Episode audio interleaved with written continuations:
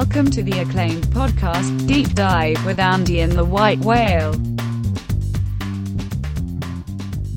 Welcome to the deep dive. I'm uh, I'm pretty excited for today's episode, Andy. Uh, this is uh, a lot of thoughts, a lot of uh, ideas, a lot of concepts I've been dying to talk to that uh, directly relate to current world events, which have kind of totally taken over everyone's life. Uh, and I'm ready to put my data science hat on. Are you ready? Yes, yes. I'm. I was hesitant, but I'm I'm ready because I think it's worth talking about a lot of the data that's flying around right now. Because even even you and I, we we look at some of the articles and studies that are coming out right now and have to maybe don't have the best grasp on some of the information. Yeah, there's a lot of noise out there. There feels like there's a lot of bad data. Feels like there's a lot of bad science. Feels like everywhere you look, it's another Dunning Kruger example. Another, you know, somebody kind of wading into the uh, waters, you know, pretending to be an expert or kind of trying to show expertise when there is none. Uh, and uh, so we're not going to do that today. We are going to steer clear of, you know, trying to, you know, showing our ass and, and really saying stupid stuff today. But we're going to put our put our science hats on and we're going to dive into the depth of uncertainty. Really, the whole concept today that we want to try to cover is uncertainty.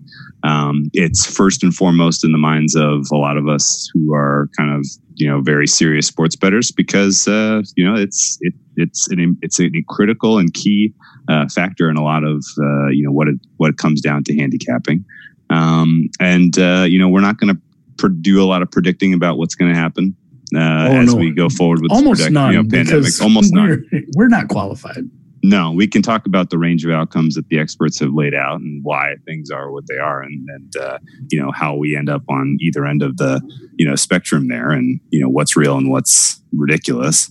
Um, and we want to kind of try to qualify you know what what data is worth reading. You know how, how do you you know sort the how do you evaluate the good and, and the bad in a landscape where expertise is very difficult to identify? And i'm gonna st- i'm gonna stop you. I don't think we're qualified I don't think we have a big enough grasp on the math. Mm. We need to bring someone in. It's a great point. So I to address this, uh, to address these topics and more, uh, we are graciously bringing back good friend of the pod, Plus EV Analytics, Matt. Welcome back to the deep dive. Thanks for having me on, guys. This is my second time. So does that qualify me as an official friend of the pod?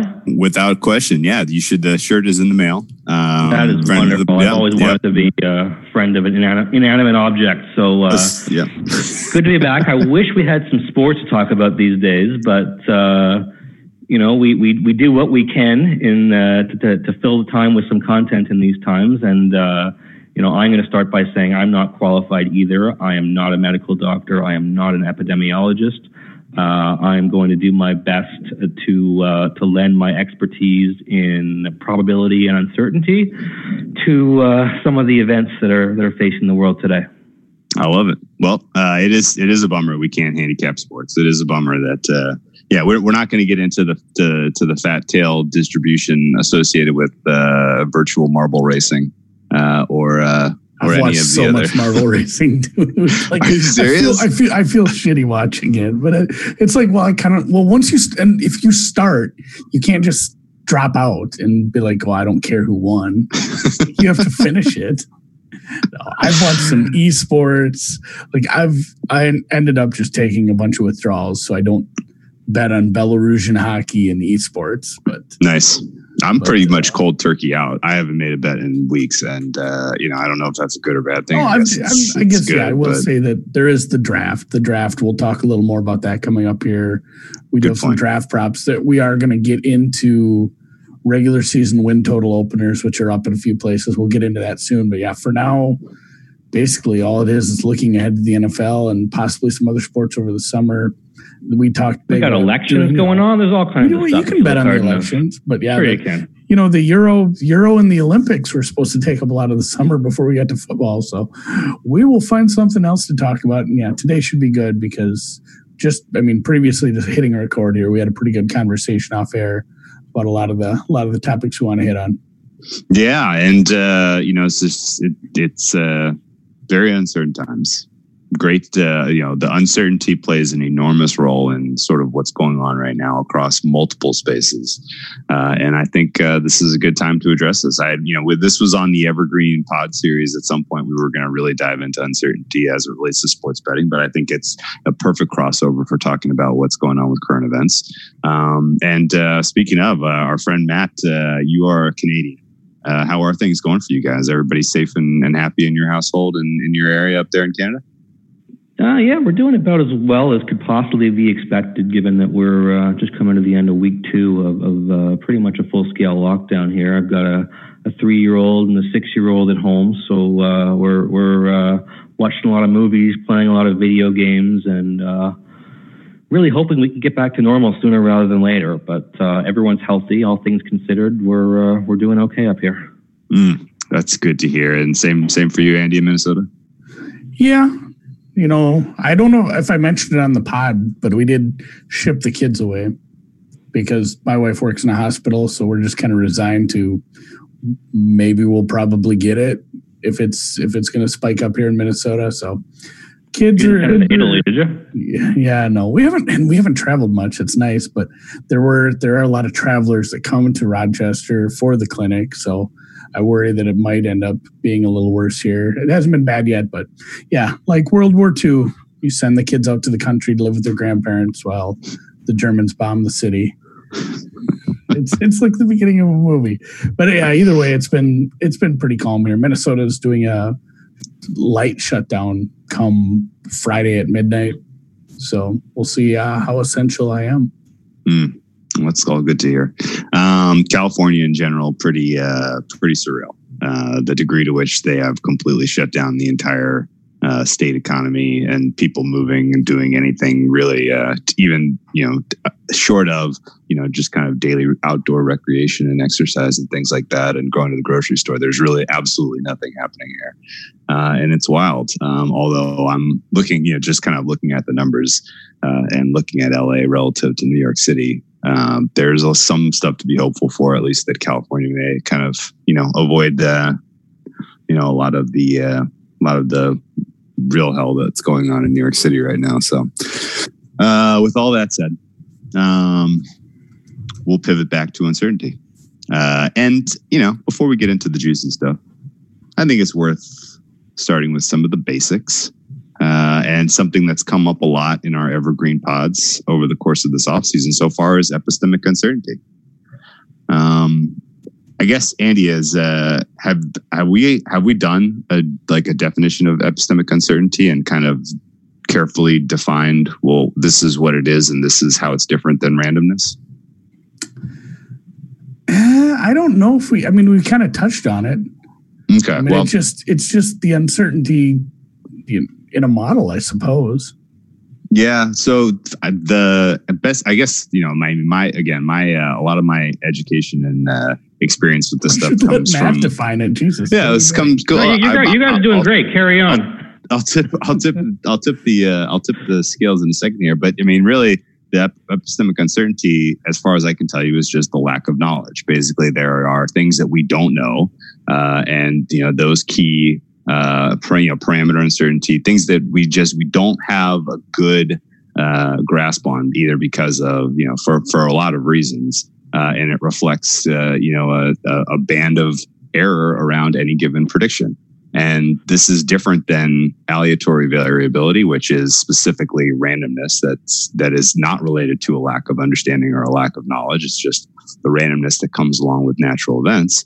Uh, and you know, I think I don't know. I guess Matt, from your standpoint, like, is is there are there some examples you can point to in the sports sports world about epistemic uncertainty? And um, you know, I guess how is it captured in a model? Why do we want to reduce it? And what are some key ways to go about doing so? Well, I think my work here is done. I mean, you, you guys, you guys pretty much nailed it. And uh, you know, don't think, Drew. I haven't heard you. Uh, you dropped the e bomb a couple of times on the pod in the past. Epistemic uncertainty, and I every time I hear you say it, I kind of feel like a proud father watching his son take his first steps. uh, I know we we've had a lot of uh, group chats on the on the topic, and I'm I'm happy to to hear you you uh, really using it in uh, in the correct way. So good for good for you guys on that. So yeah, you pretty much nailed it. I'll, I'll, I'll put a little bit more of a of a box around what you just said. Um, so any prediction that someone makes will carry some uncertainty in it, and that uncertainty comes from two distinct sources. So the first one, you used a fancy word, aleatory uncertainty. I would have called it, uh, I would have called it process uncertainty because I'm proud of my Canadian accent, but we'll call it Got process it. uncertainty for uh, for your American uh, audience. And that's the inherent randomness in uh, how a system works. So if we think about a roulette wheel, uh, without getting into quantum mechanics, we can think of a roulette wheel as a random system.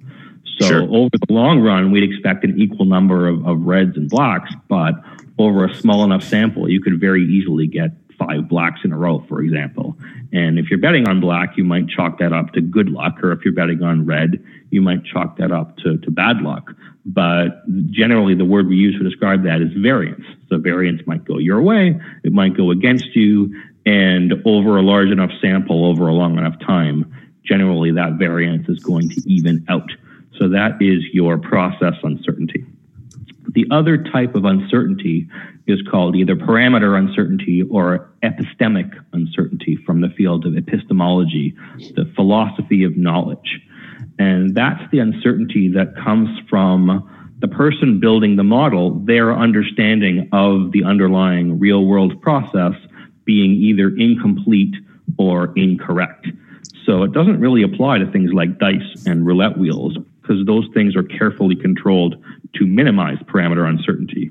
The only way you might get that is things like manufacturing defects or, or things like loaded dice or biased wheels. Uh, yes. That don't really, uh, as far as I know, don't really appear too often in the real not, world. Not anymore. Back, you know, 100 years ago, you could, there, there's, I love stories like that where there's a roulette wheel that's just worn a little funny and it, it hits a number more often than it should and, and Andy really might be blowing up all the casinos in Minnesota with uh, with biased uh, craps table. I'm not going to blow up his angle, so I'm going to act like it doesn't exist anymore. we don't need enough um, craps here. Yeah, that, that, maybe that's my saddest part about this whole thing. It's funny, like there are people dying all over the world, and I'm throwing a pity party because I didn't get to go to Vegas. Like yeah, one well. one trip I had planned for the spring. So yeah, casinos have not seen much of my money. Saved me a bunch of money, I guess. So yeah, they're hurting. Lining. They're really hurting. It's not um, good. Um, but anyway, where, where you get more epistemic uncertainty is where you're predicting complex real world phenomena like weather or elections or sporting events, or in our case, the spread of a disease. And the thing about epistemic uncertainty is that it's very, very difficult to quantify because you are literally talking about unknown unknowns here. And the best way to think about epistemic uncertainty comes from uh, a guy named Nassim Taleb. And I'm going to apologize in advance if I come off as a bit of a Taleb fanboy uh, on this pod, because I certainly am. Uh, his work has really influenced the way I think about uncertainty and probability more than anybody else out there. Um, but his advice when it comes to epistemic uncertainty is don't focus on the probabilities because they're impossible to estimate. Instead, focus on the payoffs. So look at what happens if you're wrong uh, on either side of, of sort of the equation. So if we bring it back to sports betting, a nice example I like to use is player props.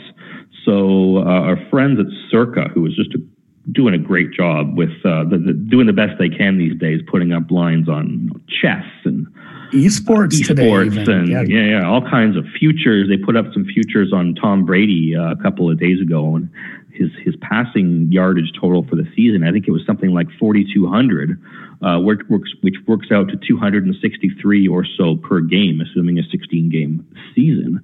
Um, which makes sense. His career average is around 261, and you know you can balance his advanced age with uh, maybe the improved quality of his receivers on the on the Bucs.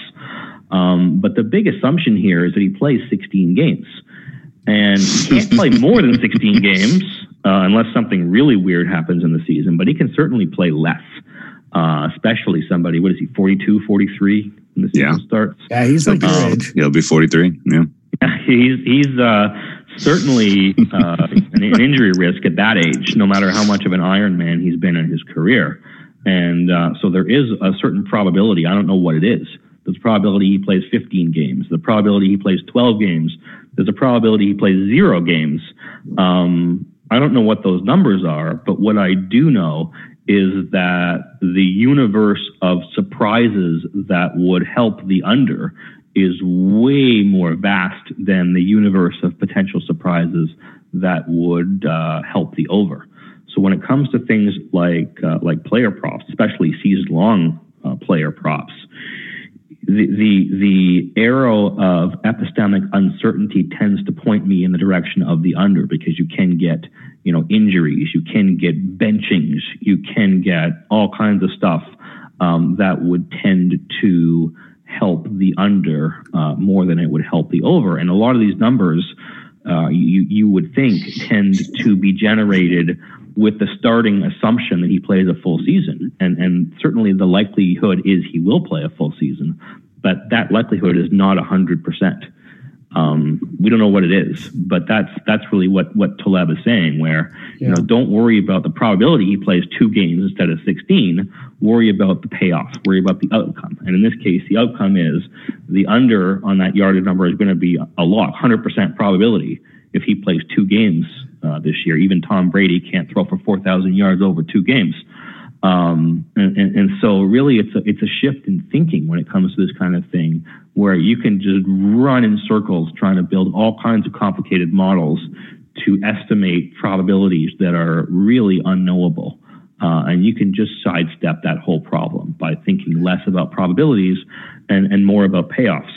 Uh, another example, a bet that I just put down this week, uh, one of the sites that has U.S. election betting has a bet of Trump versus the field. And, you know, everyone assumes it's going to be Trump versus Biden at this point as we speak in, in late March. And while that's certainly the most likely matchup, Trump is 73 years old. And, and there's a virus going around that has a pretty uh, horrible prognosis for seniors Trump is not in the best physical condition to begin with, despite what he would have you believe. Yes. So, and he's having even, press conferences with a bunch of people every night. it's true. He's not following his own uh, social distancing advice, so it's not a lock. As I, you know, I hate to be morbid here, and I hope the Secret Service doesn't come after me for this for stating a oh, fact. You're in Canada, you can't. It's not a lock that he's even alive on on election day.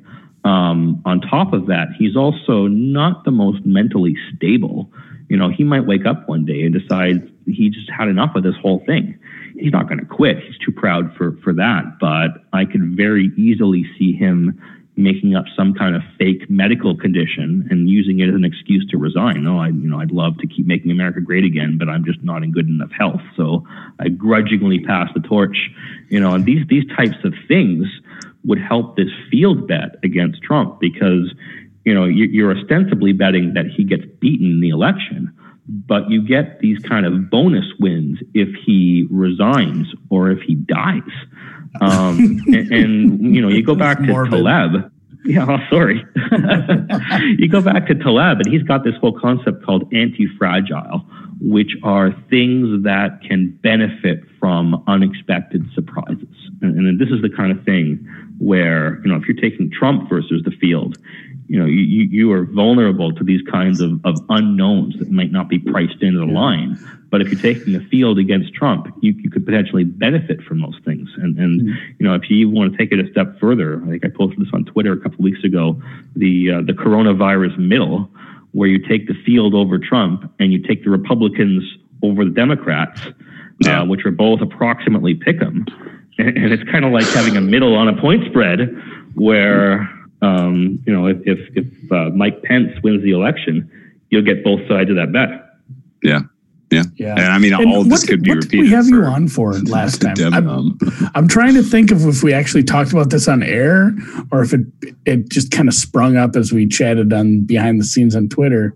Because all I can think about is with all your examples, the player prop using Tom Brady, the you know the anti fragile you know, it, it makes me think of when we did get to discussing regular season win totals. And if you, you know, when you start dealing with a team, you know, you have all those things that lean towards an under. Like a quarterback gets hurt, uh, you know, any amount of players get hurt. Just the, you know, the skill positions they look to fill with the draft or free agency don't work out. Like there's so many negatives, and there's just, you know, like you said, and it doesn't seem like there's some magic positive. Like there's not some positive where Tom Brady gets to play two extra games against a bad defense to bump those yards up. So yeah, no, I mean, I, mean, I don't remember the, if we talked about that, but man, it changed my worldview on betting regular season win totals. I don't think we did. And actually, it was a great pod you had last year with uh, our German friend Suma, and it led to a lot of great discussions that, that, that we had offline about uh, season win totals and all kinds of other things. But uh, yeah, there, there are certainly, especially for, for the good teams, they are vulnerable to a lot more negative surprises. So you look at the Ravens, and you might think, yeah, you know, assuming nothing weird happens, they're they're they're priced appropriately at I, I forget what the total was. Is it 11, 11 and a half? And you say, yeah, that's that's probably about right. Well, what if Lamar gets hurt week one? Yeah, you know, there yeah. there are things that could that could just plummet that number, and there aren't really that many things that that could like unexpected surprises that could raise that number. Yeah, um, no, I 100 percent agree. You could say that that Lamar's breakout season last season was a bit of a positive uh, outlier, and you know those things can happen. But mm-hmm. if you look at his expectation priced in for this year, can you know he can he get much better than that? He could, but I, I think there's a lot more bad stuff that could happen than than good stuff that could happen. Yeah, no, I agree with all that. And kind of sticking with your Tom Brady example, um, we have 20 seasons of data.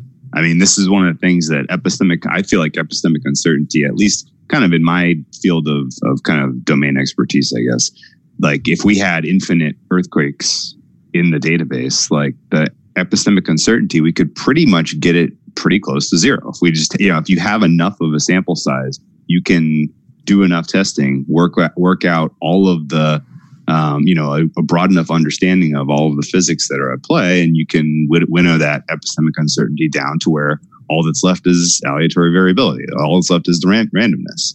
Um, similarly, I feel like you know, hey, you got 20 seasons uh, of data on Tom Brady. There's one of them he's ended the season with a uh, uh, season-ending injury. It happened to be in the first game of the season. Um, so I feel like you have a pretty good number, five percent chance, probably, right? I mean, maybe you you maybe you kind of tweak that and say, okay, well, quarterbacks who are over the age of 38 have a bigger percentage than their career average. So you, so you tweak it in some way. I mean, like I feel like there is a way to approach and come up with that number uh, and at least build it into your model. I guess. And similarly, I guess when I think of epistemic uncertainty in sports, I kind of look at the over the course of a season, right? Like let's let's go with college football team for example. Like the I, you know at week one, new coach potentially, whole new roster. Like there are a lot of moving parts. There are a lot of unknowns, and even if you spend your entire quarantine, you know, researching the Big 12, there still may be some questions about Baylor's new coach's approach and, you know, the new players that are on that roster. And you're going to have to make some assumptions to inform some quantitative model if you're going to go bet the Big 12 or the, the Baylor win total, right? Yeah, and you have a you have a big damn puzzle. You have, you have a you, you have a 500 piece puzzle and you have you know 400 parts. Right, and you're but just uh, you're just gonna have to make up some of it because there there's always gonna have to be assumptions you'll make. For sure, for, but, for sure uh, there is. Yeah. But week one, the epistemic uncertainty is massive. But by week 10, we know a lot, right? Well, you know, I'm going to keep that. Yeah, you we've get, got a, a couple extra pieces every week, right?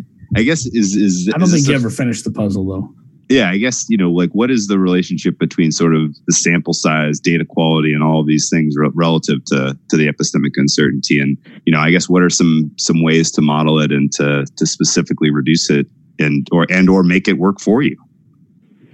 Yeah, and it's not a black or white thing. I mean, you're right that that things like uh, Tom Brady's propensity for injury may be a little bit more um, easily estimated using you know, quarterbacks of his age, body type, whatever. You know, there, there's it, it's not black or white between between epistemic and aleatory uncertainty versus things like the uh, the coronavirus uh, situation that that was just kind of out of left field, and uh, you know, I'm sure we'll we'll get to that in a second.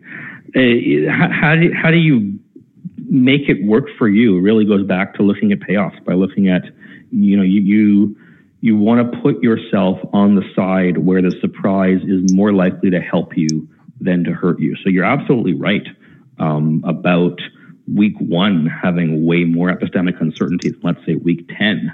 And, and, you know, I haven't done a study on this, but one hypothesis I might present is that if you take um, larger underdogs in the early weeks of the season, it is more likely for a uh, quote unquote bad team to overperform and a good team to underperform than than for a good team to overperform, if you will. So, mm. um, you know, well, I don't know how, how, profitable that may have been over the last 5, 10, 20 years.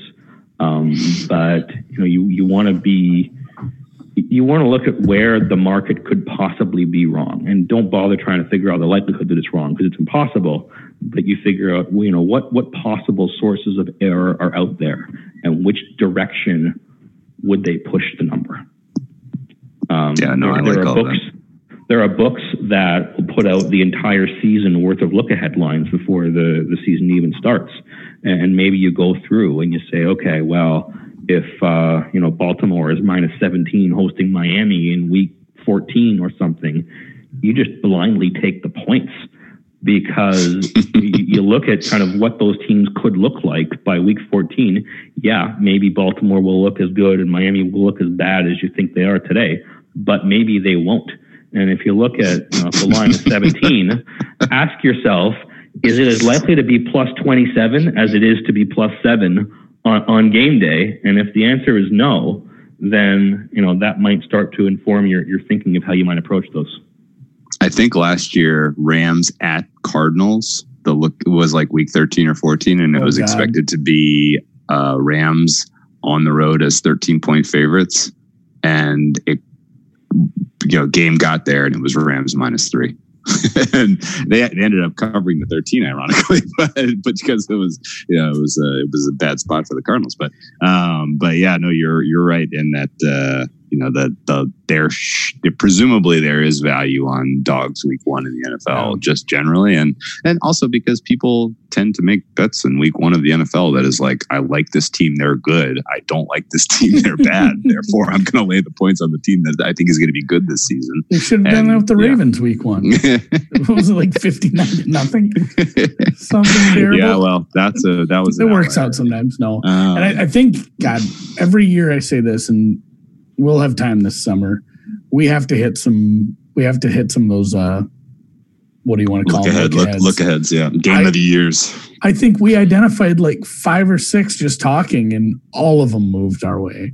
Where it's oh, just yeah, like everyone. these are these are silly. Like, and then we didn't bet them. And you yeah. know, it's not like they all won, but certainly got a, a good chunk of CLV, way more than you would get, you know, just between betting on a Monday morning and Sunday game day. Yeah, I mean, I think off the top of my head, uh, you know, of you know, a lot of, of the handful the that I, yeah, the of the of the handful that I remember moving a ton. Uh, if you you know if you were betting you know into six plus point middles, um, you know you were hitting the middle on more than twenty percent. I mean, more than uh, five percent. Like you were absolutely. Oh, that, that's another great. Money. Yeah, you were absolutely making great point um, as far as hitting both sides. Yeah, I, am glad you brought up that Tom Brady example because I was going to bring it up later when we got into tail risk because I was just thinking like, yeah, that's a you know you could have had a really great model for the 2008 Patriots and it would have been like this is the best team that we've ever established, you know, I've ever seen on paper to that point. They brought back the entire 2007 undefeated uh, roster effectively. And you know, you could have at the time assumed, ah, well, there's a five percent chance Brady gets uh, gets hurt in game one uh, and you put that into your model and maybe you look at it all and you're like well yeah I'll, I'll, live with that risk. You know i'm still betting them to win the super bowl or i'm still betting them to win the uh, the afc or the afc east or you know make their win total over right? Like they, you know you could have you know modeled that perfectly and still landed in the tail of the distribution right? Sure. And the, i mean the books aren't totally you know ignorant to this. I'm sure they're they're at least thinking about it if not reflecting in their lines um, yeah. yeah. Question is to what extent they're doing that, and is, are they are they doing it enough? And unfortunately, like with most things around epistemic uncertainty, it's it's really hard, if not impossible, to ever prove one way or the other. Um, you know how much influence that the likelihood of an injury is having on on this number. You, you just really don't know. So when you're projecting, when you're when you're modeling something in for sports betting of any kind, how important is it to you to think of I'm going to model the distribution ra- rather than just I'm going to get a best estimate out of this process? Uh, it depends on what you're doing. And I think when, it's always better to have a distribution than a, a point estimate, if for no other reason than it gives you a much better reasonability check. You know, because if, if you say, oh, I expect Tom Brady to pass for 280 yards and he passes for 240, you can say, well, that's, that's pretty close. You know, I'm good. But if you have a distribution and you gave, a you know, 0.1% likelihood to less than or equal to 240, and that's what happens, it gives you much more of a Bayesian framework to go through and, and evaluate and update your own models versus just having a, a number. But beyond that, in terms of application, um, most bets that are offered these days are, are totals or spreads or, or money lines. They're they're really focused on either the median or something close to the median of that distribution. Um, one thing that I've just started dabbling in is this whole idea of points betting. Um, oh God! Yeah, you bring some of those up, they give me heartburn. and, and, you know, as hard as they are to to bet, they are equally hard to to make lines for, because oh, yeah. when you're betting something like you know, you get one point for every uh, point LeBron James scores over 25 and a half in a game. Well, it's not good enough anymore as the bookmaker to get the median of the distribution right. You have to get the mean, which means you essentially have to get the whole distribution right, which yeah. is way, way more difficult. Um, and it's a really interesting, you know, modeling proposition. I, I I made about two or three bets before the whole thing got shut down. So I, I'm in no position to say whether my model is good or bad. Um, well, what about the football it, ones that you had brought up? I thought that was way more interesting than just the, you know, I'm, if people aren't familiar with points betting, it's just like you said, if you bet an under, the most money you can make is if the, whatever you bet under lands on zero and you get the whole kit and caboodle times however many points the line was set at. But you had ones where there was multiplication involved where it was oh, yeah. yardage times touchdowns, and then they set it as a number. So this guy could have he could set the all time rushing record, and if you bet the under, you cashed as much as you could possibly win if he didn't score a touchdown because you know times zero. So that was I thought wow. I thought I'm having were, a real impact on you. I'm I'm flat. those were because those were those and, and and the same thing goes like the guy could rush for 40 yards but if he vultures three goal line scores, that's 120. And if the, I think the line on some of those is what, 50, 60, somewhere in there? Yeah, they offer like a backup some, running back. That, that one made me stuff. nervous. Like, like I said, that stuff gives me heartburn, but. Yeah, and you know when you when you do things like yards times touchdowns, it makes the it ratchets the complexity up another notch. And for me as a bettor, the more complex, the better no pun intended. Um, yeah, because yeah. The, the, the more different offerings are out there in a book, the more that I can select against them as the bettor. So the more complex a line is, the harder it is for them to, to really nail that line. And if they're offering 200 different props for the Super Bowl, and I, I see three of them that I like, um, you know, all that uncertainty can can sort of accrue to my benefit. And, and you know, those yardage times touchdowns um, bets I mean, again, one of the reasons I was on the under for a lot of them is the probability of an injury. If someone gets hurt, he's yeah. probably going to end up scoring zero uh, touchdowns. And, and so when you're on a number, on the you know, an under number on the on this points betting, and the guy leaves the game in the middle of the first quarter, know that's an that's an auto win for the maximum possible amount you can win.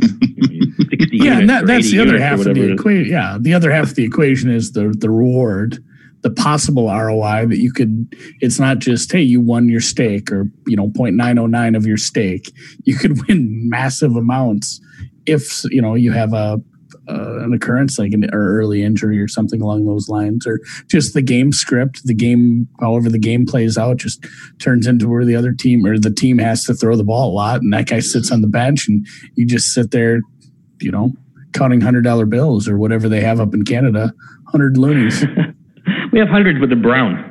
But they are, oh, they, are, I forgot they're different colors. Yeah.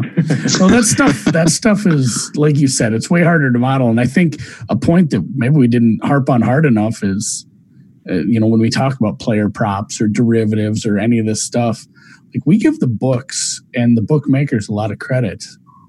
But I mean, you, what you said there, they're super hard to price. If something's very hard to model and it's going to take you a lot longer to model than just some points distribution, if you're looking at totals for an NFL season, three quarters of the way through it where you have a lot of info, like you know a player prop for a backup running back when you're adding multiplication that's not just hard for you or i that's super hard on the on the bookmakers. And like we sure said, that's, that's that's where i think that's where edges are to be found for, for sure. And, and, all of these concepts around epistemic uncertainty and fragility and anti fragility, as the complexity of a system ramps up, the stakes really increase. Like the, it becomes more and more detrimental to be fragile and, mm. and beneficial to be anti-fragile, the more complicated a system is. And again, we'll get into this a bit when we talk about the the uh, current events going on in the world. But I think there, there's a, a, lot of that going on too, where where as the world becomes more and more complex, um, the the fragility of all the systems that make up our world can can really become more impactful. Mm. Well, yeah, that's a decent segue. Yeah. Uh, applying then this understanding of epistemic uncertainty and how it relates to predictive models. Uh, what do you think of the uh, experts in the pandemic modeling space? Have they done an over, you know, overall? Have, do you think they've done a satisfactory job of capturing the current state of the outbreak? Well, I think they have an impossible job, and that that's that's really the tough part. So, so the the process, sorry, the process of say it Canadian style. Be proud. Yeah. Thank you the process of disease transmission is, is fairly well understood, which is why a lot of the models give pretty narrow estimates for things like the percentage of the population that's infected or killed. The problem, though, is that this thing is called the novel coronavirus for a reason. It's called the novel coronavirus because, to the best of our knowledge, it didn't exist until a few months ago. So the level of human knowledge about how this virus behaves is relatively weak. So you have a model that is solid, but it relies on a lot of assumptions that might be uh, less solid. You, you probably see the term R naught or R zero thrown around all the time. It's a measure of the contagiousness of the disease. And the unfortunate reality is that no one really knows what that R naught is. Different people have estimated it at different levels in different ways.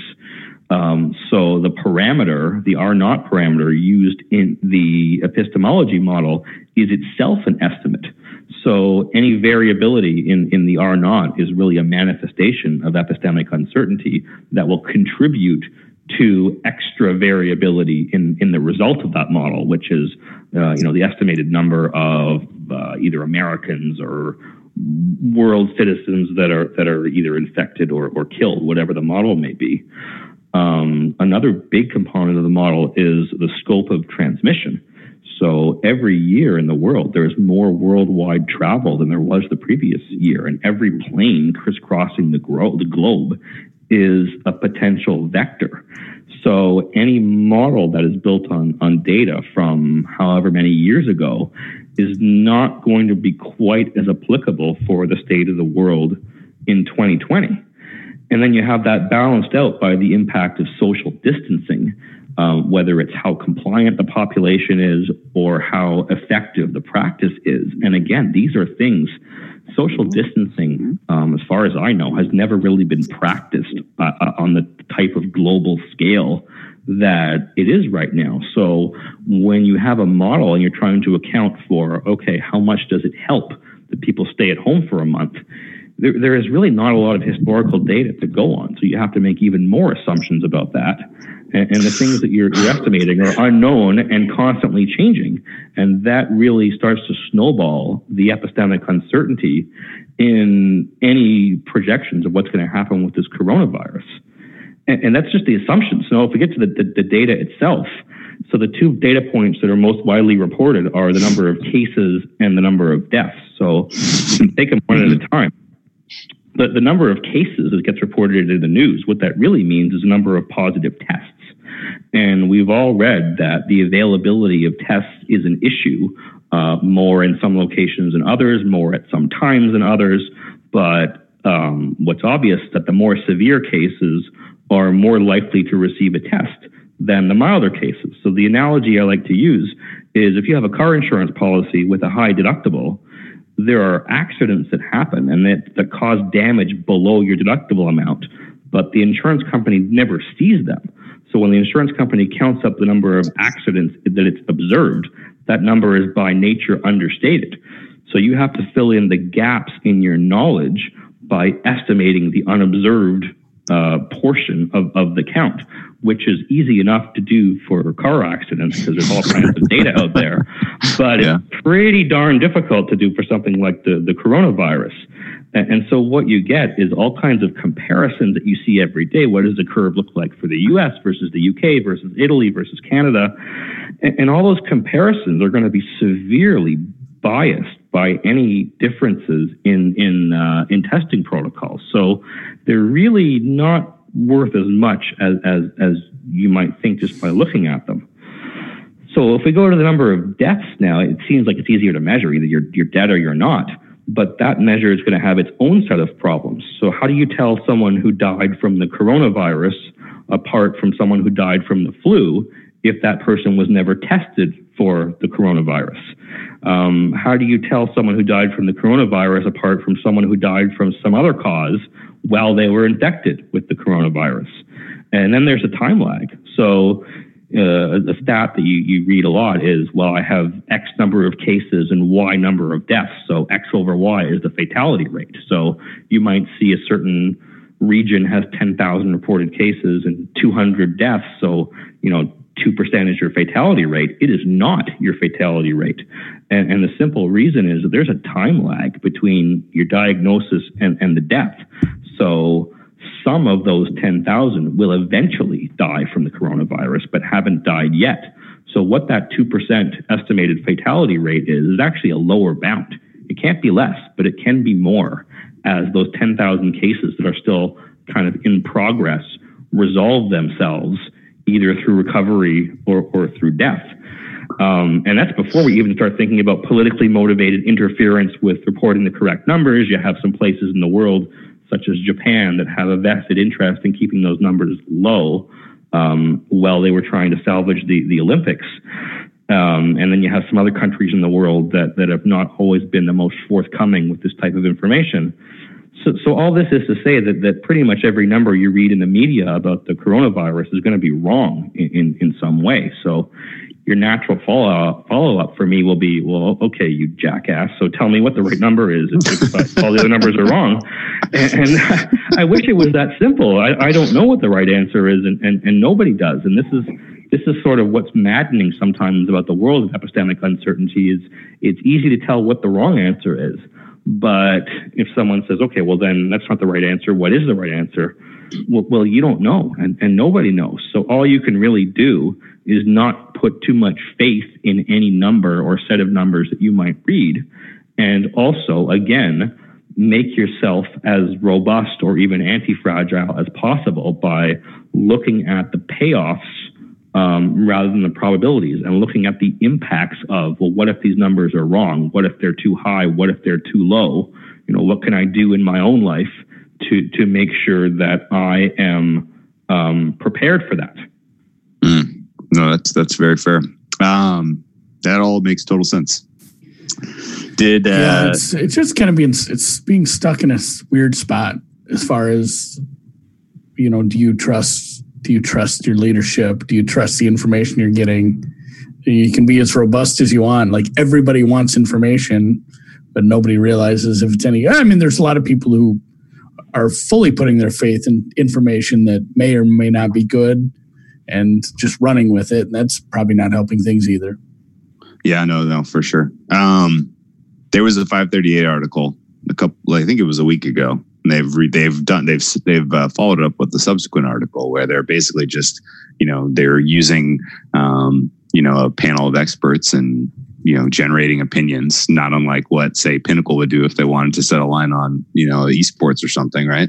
Uh, and they're getting opinions from these 20 20 experts or teams of experts and they're uh, and they're com- you know compiling all the data. And last week's first article was absolutely wild in that by the time that they were ready to publish the article, the estimates that they had gotten from the you know the panel of experts had all been completely they were all completely useless because they you know for whatever reason they had you know their inputs to their best estimated models were just you know wildly off but you know and and maybe it was a change specifically in the policy you know and, and the availability of testing in the united states. But like you know they were like yeah how many t- you know positive cases are going to be in the united states in march 29th and you know they're guessing numbers that by the time of publication had already been passed. Uh, and so it was it was kind of sobering as someone who kind of you know works in this sort of prediction abstract you know you know rare event space to see these experts be so wrong. Uh, and i don't know i it was uh it was it was a bummer i have to say. It just well, one, one thing i wish they had One thing I wish they had done, they, they, they asked a bunch of experts for their their their uh, kind of median estimate, their their best case and their worst case scenario. I mm-hmm. wish they had phrased that a little bit differently. I wish they had asked for sort of your 95th percentile and your fifth percentile scenario. Sure. 90% confidence interval around your because then it would have yeah, been yeah, easier to line up all these experts and you see that their you know 10 to 90 or 5 to 95 confidence intervals don't line up with each other at all which then just proves that these guys don't really have a good handle on on what they're talking about. Yeah. Yeah. Okay. Um, well, I guess I mean, is, it fair to talk about what the end member cases are? Because it does feel like there is a specific, you know, a specific subset of our, at least in North America, and maybe worldwide. There's a specific subset who are looking at this through the most optimistic lens, lens possible because they want to restart the economy. And then there's the subset that's looking at this through the most conservative lens possible because they want to, you know, just you know prevent death and, and pain and uh, you know do do their due diligence to protect the you know the health and livelihood of the citizenry. Um, do you? I guess is it fair to say that uh, I, we have a reasonable bounds on those two end member cases? Um, somewhat. I mean, you, the the answer, like all these things, is we don't know. I mean, we, we I think we have accumulated the the um, you know a library of knowledge from the top experts in the field, and you know I think you can draw a reasonable range from from that. But, you know, could something happen tomorrow that just throws the whole thing into chaos? So, you know, I'll give an example, one, one positive and one negative example of, of kind of future things that, that could change everything. Um, if it's discovered that this thing can reinfect people uh, and that there is no herd immunity, mm. well, that mm. changes everything because then you might never yeah. get rid yeah. of it. Um, you know, on the more positive side, th- there could be either a cure or a vaccine or both that is discovered at some point in time um, that that could really shrink the frequency and or severity of, of these cases. So I think a lot of the estimates that, that you read are making some some probably pretty good assumptions about the, the reinfection rate and the um, either possibility or length of time until we get some kind of treatment for this.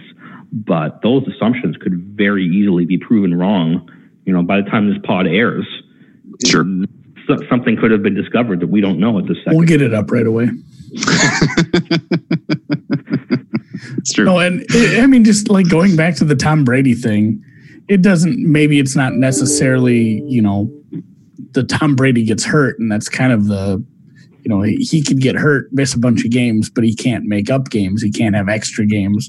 I don't feel like everything is completely negative, but at the same time, there you know there's just a wild assortment of uh, variables that can be thrown into it. And i think the the biggest thing i think about especially with the the 538 article honestly every conversation i've had about it it seems like people are making i don't know i don't want to call it full on false equivalencies because they're trying to make an equivalency but it feels like we're just tr- trying to extrapolate way too much from countries, you know, how they reacted to it, whether it's Korea, China, or, you know, God forsake, Italy, Spain. Like we, we take that and you try to, it's just, to me, round peg, square hole. You know, the US is honestly, it's like 50 little countries. you know, with with different legislation, not legislation, but you know, leadership in each state is making completely different choices. The, you know, you have different geography, you have different population density, and then we're just trying to take what Korea did and saying, well, that'll work across this giant country that has, you know, diverse populations, population densities, different sized cities. It seems just like that's a complete fool's errand. No, don't disagree with that at all. It's human nature. Like we, we, we are sort of programmed to seek answers to these questions. And, and, you know, whether you go to religion or government or data to, to find answers, you know, this is, this is not going to change anytime soon. It's, it's just sort of hardwired into, into human nature. Okay. So I guess to summarize some of the key points here and to put up in, and you guys correct me if you have a different understanding of this or if you feel like it's unreasonable for us to you know make these conclusions. Um, the data that exists regarding this pandemic is flawed. It's fa- maybe fatally flawed in a lot of ways. There's really there's no subsample you can identify even to the even to like the Diamond Princess cruise ship as like the perfect petri dish of this is how this you know this is how this you know responds right? Like even that has flaws. Like there's really there's there's problems with the data that are that you know you can't reasonably construct a, a rational forward projecting model. And some of those pro- problems are number one the numerator which you mentioned in terms of the fatalities uh, is potentially missing uh, it's potentially missing a huge subset of folks who aren't classified as having uh, having died because of COVID uh, and or other you know other uh, deaths that are a, a, result of you know the oversaturation of uh, you know medical attention on uh, you know just the overwhelming of the medical system writ large is resulting in additional deaths. So you, you're never going to get a reasonable number on the top. Uh, and then on the bottom, uh, you know, short of testing every person in the country and getting, uh, you know, with a test that doesn't even exist that can identify, you know, the an- antigens and people who have had it, uh, you're never going to know what the denominator is. And so getting a mortality rate to make risk informed decision making as a government is pretty much impossible. Is that is that fair to say? That, that's that's totally it. You know, and these are these are complicated questions. You know, am, am I am I still going to blame Rudy Gobert for ending sports? Of course I am, because it makes me feel better. But uh, you know, that's it's, a it's consensus. A, it's a vast oversimplification. Hey, we're gonna, we might look back on that and say that saved a lot of people. I, I hope I they call like, him the Vector from now on. Rudy the Vector Gobert. For sure, uh, he ruined March Madness. Maybe. I mean, it probably was going to stop in the middle anyway. But uh, uh, I would uh, I wouldn't be surprised if we look back and say, man, we were not taking it seriously until that moment.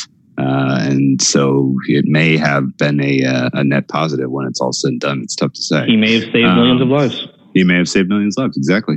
Um, and uh, yeah, so you know, I guess uh, it's just it's it, this is crazy because you know this feels like the most important thing that's happened in recent memory. Uh, and the range of outcomes from this point in time is impossibly wide. Like we have no idea where we're going to end up. Uh, and uh, that's all uh, that's all due to uh, one of the worst times to have one of the biggest uh, epistemic uncertainties for one of the most important issues i would say. Well um, on that fun note. yeah, dude, you're depressing Let's, everybody on here. Well, yeah, yeah, I think uh, California looking good. California's looking good. California's uh, looking good. Yes. I'm at least uh, I may regret saying this, but uh, I'm I'm I'm feeling pretty positive every time I wake up and look at uh, per capita numbers in California. Um, we, anyway. off off air, we this got brought up, and I've been kind of wanting to get the like where we do. Yeah, you know, like w- w- you know, it seems like we're pretty unprepared. I'm not, yeah, I don't want to delve into the politics of it, but you know, there are people like, oh man, who could have seen this coming? Well, like uh, if you read, like there was plenty of people that saw this coming. yeah, right. Years ago, even as it was here, they yes. were talking about it in December uh, as this is a real, you know, real, uh, you know, situation that we need to prepare for. But yeah, no, it's uh, that there has been a propensity for a lot of people to kind of try to absolve blame and say, "Oh, this is act of God type of stuff," and no one could have predicted this. This is a black swan event. I've heard that thrown around a lot, but is it really? I, that doesn't that doesn't check out to me.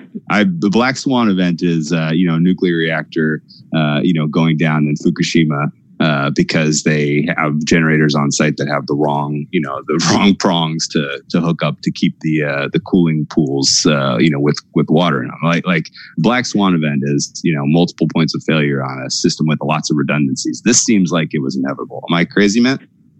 Uh, you're not crazy. Like everything else, it's, it's not a simple question to answer. Could we have predicted this? And, and so if you look at Taleb himself on his Twitter feed, he, he is very um, adamant about pointing out that no, this is not a black swan event, and, and that in fact a, a, massive pandemic was not only predictable but inevitable, given the amount of interconnectedness and, and fragility that exists in the world today. And when I say fragility, I mean, you know, people living paycheck to paycheck. You have this whole concept of just in time uh, financing and, and uh, inventory, you have all this optimization that was labeled as waste reduction. But what it actually did was it eliminated the, the buffer or the safety margin that really would have come in handy at, at a time like this. So the example I want to use is, is, McDonald's.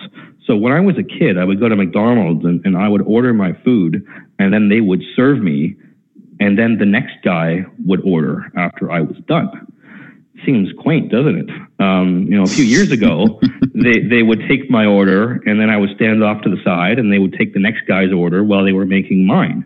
And, and, and even now, the whole thing is done on computers and they might be working on 10 orders at, at the same time, which is really super efficient as long as everything is going as it's supposed to go.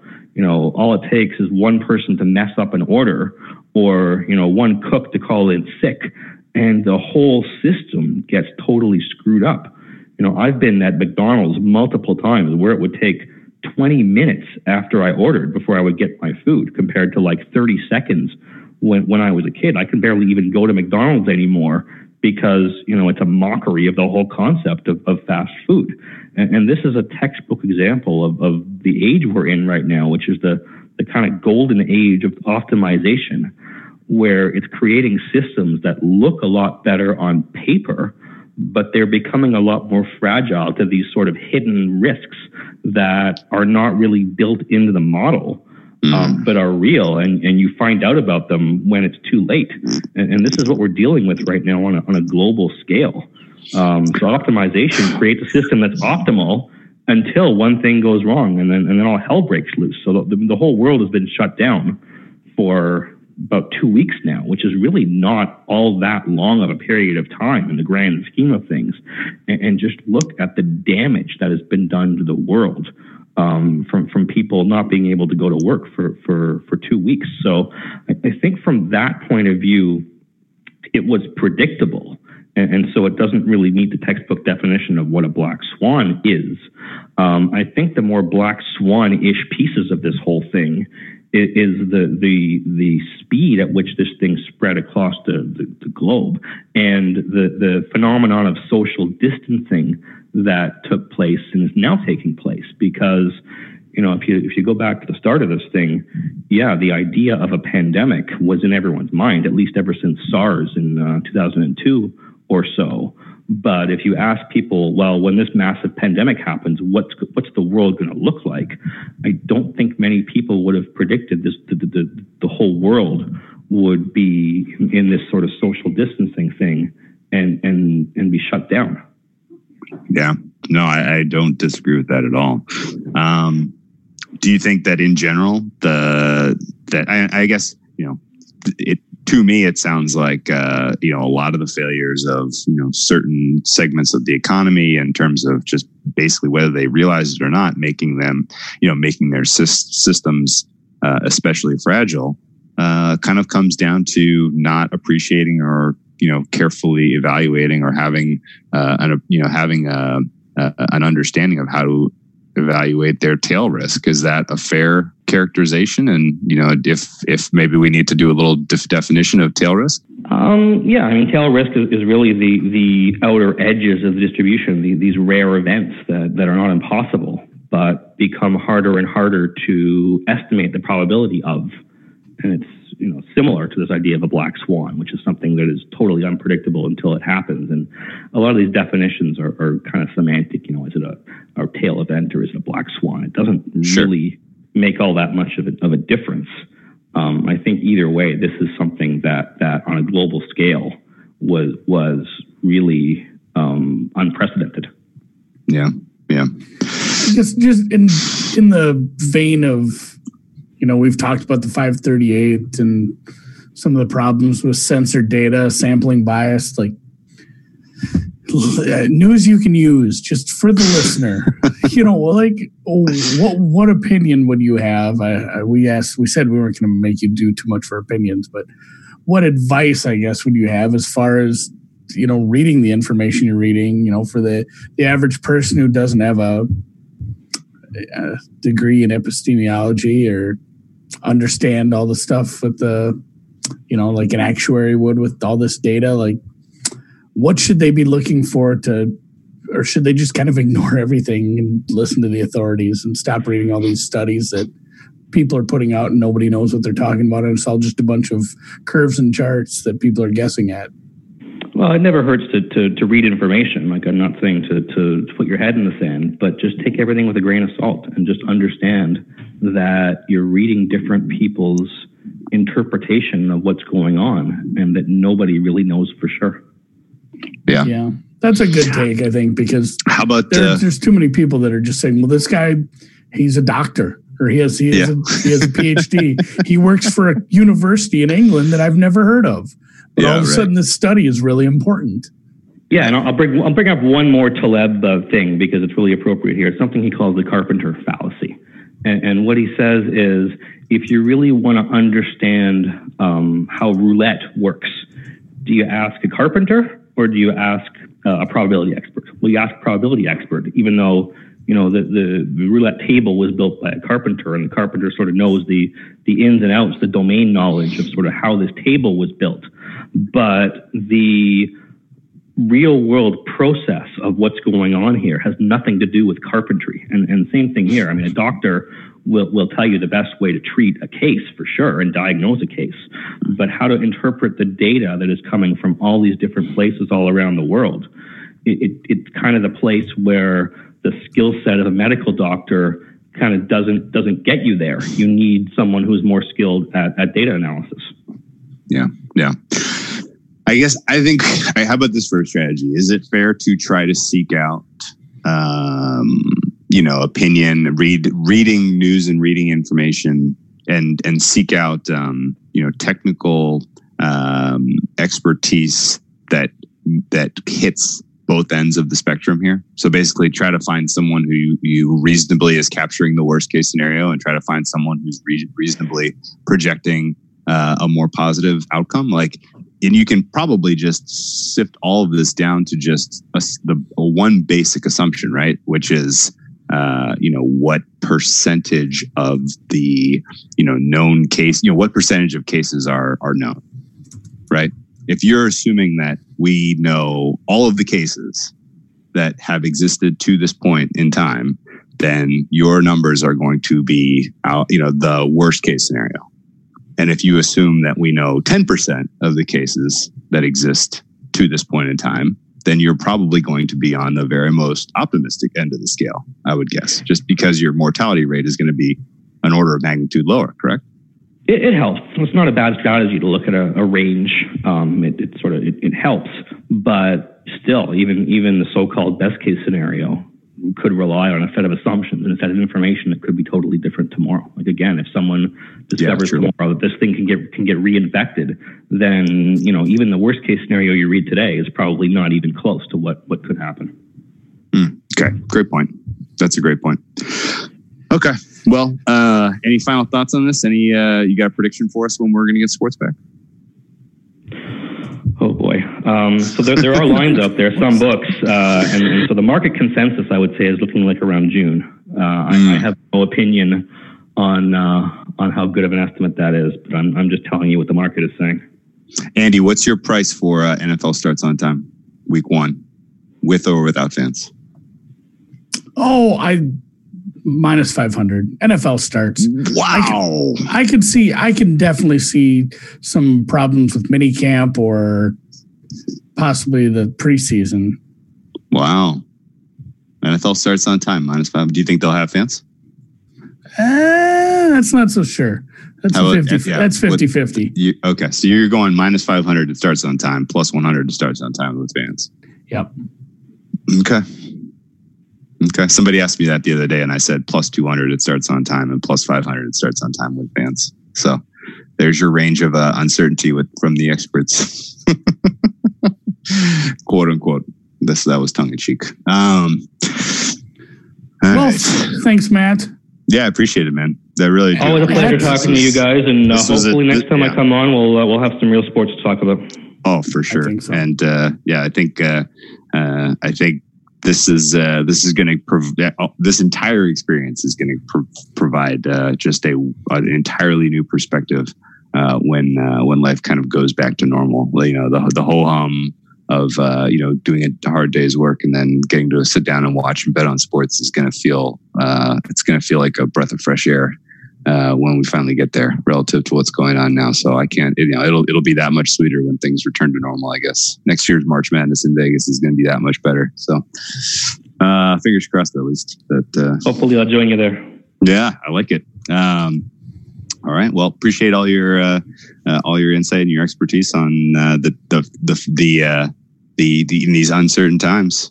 And uh, this was a touchy subject, but I think we did a very fair job of covering it without uh, you know putting our foot in our mouth. So, with that, I look forward to this all being a totally different world tomorrow. Thanks, guys. Stay safe. all right.